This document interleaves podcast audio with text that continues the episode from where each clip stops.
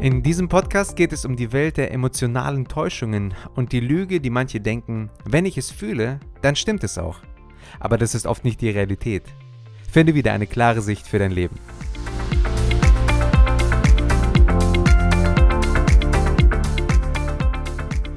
Chris Thurman schreibt in seinem Buch Lügen, die wir glauben von Angela, einer Frau, die aufgrund ihrer vergangenen Handlungen und Entscheidungen davon überzeugt ist, wertlos zu sein. Sie glaubt, dass ihr Gefühl der Wertlosigkeit eine Tatsache ist und dass ihr Verhalten in der Vergangenheit diese Vorstellung bestätigt. Das Beispiel von Angela verdeutlicht, wie emotionales Denken dazu führen kann, dass wir unsere Gefühle als Wahrheit akzeptieren, auch wenn sie verzerrt oder irreführend sein können. Es zeigt, wie wichtig es ist, zwischen unseren Emotionen und den tatsächlichen Fakten zu unterscheiden, um eine realistischere Sichtweise zu gewinnen. Wenn wir von anderen enttäuscht oder verletzt werden, neigen wir zum Beispiel dazu, unsere Emotionen zu verstärken und die Situation als persönlichen Angriff oder Beweis dafür zu interpretieren, dass wir ungeliebt oder unwichtig sind. Wir lassen unsere Gefühle die Oberhand gewinnen und betrachten die Situation einseitig aus unserer verletzten Perspektive. In solchen Momenten ist es wichtig, einen Schritt zurückzutreten und objektiv zu betrachten, ob unsere Gefühle die tatsächlichen Fakten widerspiegeln oder ob sie von unserer Verletztheit verzerrt werden. Indem wir uns bewusst machen, dass unsere Emotionen nicht immer mit der Realität übereinstimmen, können wir einen klaren Blick auf die Situation gewinnen und zu einer gesünderen Perspektive gelangen. In der heutigen digitalen Ära, in der soziale Medien eine große Rolle spielen, kann es leicht sein, unseren Wert und unseren Erfolg anhand von Likes, Followern oder Klicks zu messen. Menschen können sich großartig fühlen, wenn sie viele Likes erhalten und sich gleichzeitig minderwertig fühlen, wenn die Resonanz gering ist. Gerade in den letzten Tagen habe ich von einem YouTuber, der mittlerweile über eine Million Abonnenten hat, habe ich Folgendes gehört, dass er mit seinen Emotionen ständig Berg- und Talfahrt geht, je nach Klickrate seiner Videos.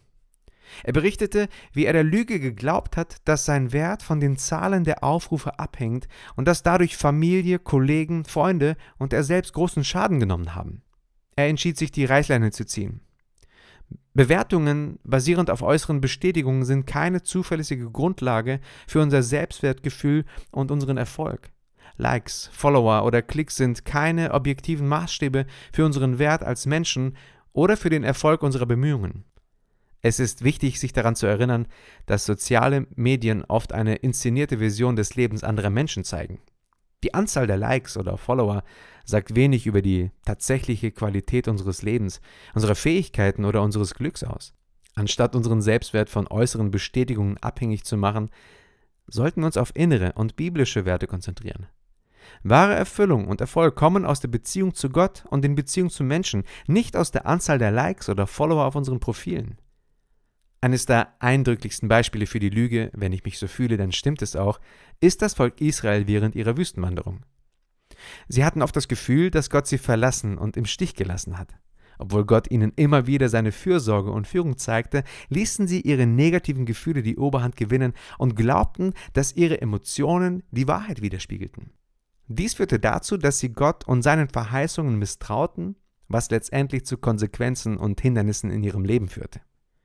Weitere Beispiele aus der Bibel sind David und Bathseba. David fühlte sich im Recht, die Gefühle für Bathseba zu haben, obwohl sie einem anderen Mann gehörte. Jakob und Esau. Vielleicht hat sich Jakob gut gefühlt, als er den Segen seines Vaters erhielt, aber es war ein Betrug. Judas Iskariot, König Saul, die Pharisäer. Dies sind weitere Beispiele für Personen, die immer wieder dieser Lüge geglaubt haben. Nun, was können wir tun, wenn wir wieder dieser Lüge anfangen zu glauben? Erstens, versuche deine Gefühle nicht als unveränderliche Tatsache zu betrachten, sondern als das zu sehen, was sie wirklich sind. Vorübergehende und oft irrationale Reaktionen auf bestimmte Situationen. Denke daran, dass eine ausgewogene Herangehensweise, bei der du sowohl deinen Verstand als auch dein Herz einbeziehst, dir ermöglicht, fundierte Entscheidungen zu treffen. Tatsachen und Gefühle sollten gleichermaßen berücksichtigt werden. Zweitens, Gefühle spielen zweifellos eine Rolle in unserem Leben, aber sie sollten nicht das alleinige Kriterium für unsere Entscheidungen sein. Vergiss nicht auch logische Überlegungen und objektive Fakten in deine Entscheidungsfindung einzubeziehen. Drittens, sei dir bewusst, dass Gefühle sich ändern können. Viertens, erkenne die Wahrheit über dich selbst. Lass dich nicht von negativen Gefühlen leiten. Lass dich inmitten der negativen Gedankengefühlen vom Heiligen Geist leiten. Ich glaube, wir leben in einer Zeit, in der die Lüge, wenn ich mich so fühle, dann stimmt es auch, sehr stark verbreitet ist. Wir leben in einer Welt, in der Gefühle beinahe angebetet werden. Wenn du dich gut dabei fühlst, dann tu es.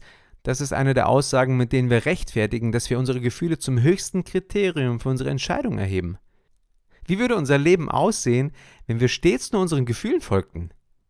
Eine Welt, in der das persönliche Glück regelrecht zum Götzen wurde, ist dazu verurteilt, von Gefühlen hin und her gerissen zu werden. Gott nimmt unsere Gefühle sehr ernst, keine Frage. Die Bibel ist ein Buch, das in der Lage ist, die schönsten und traurigsten Gefühle auszudrücken. Sie gibt aber auch weise Ratschläge, dass wir mit manchen Emotionen wirklich vorsichtig sein müssen. In Jeremia 17, Vers 9 heißt es, nichts auf dieser Welt ist so hinterhältig und verschlagen wie das Herz des Menschen. Wir wissen alle, was das heißt. Wenn wir uns von negativen Gefühlen leiten lassen und auf diesen Emotionen Entscheidungen treffen, sind wir nicht gut beraten. Gefühle vermitteln manchmal ein sehr unzuverlässiges Bild von den Tatsachen. Jetzt sagt jemand vielleicht, ich fühle mich aber schlecht. Wirklich? Ist es nicht eher so, dass wir uns manchmal schlecht fühlen wollen? Klingt hart, oder? Aber denken wir doch mal kurz darüber nach. Manchmal sind wir nicht bereit zu vergeben und halten die negativen Gefühle fest. Manchmal klammern wir uns so sehr an einem falschen Selbstbild, welches in uns diese negativen Gefühle verursacht. Manchmal wollen wir die Wahrheit, die Gott über uns sagt, nicht annehmen. Stattdessen geben wir uns mit den negativen Emotionen zufrieden. Thurman sagt abschließend zwei richtig gute Sätze. Wir alle müssen uns von Zeit zu Zeit dazu entschließen, unsere Gefühle zu zügeln, während wir die Tatsachen bedenken. Andernfalls werden wir immer Gefangene unserer Gefühle und Lügen bleiben, die diese Gefühle uns einreden. Glaub dieser Lüge nicht mehr. Sei gesegnet.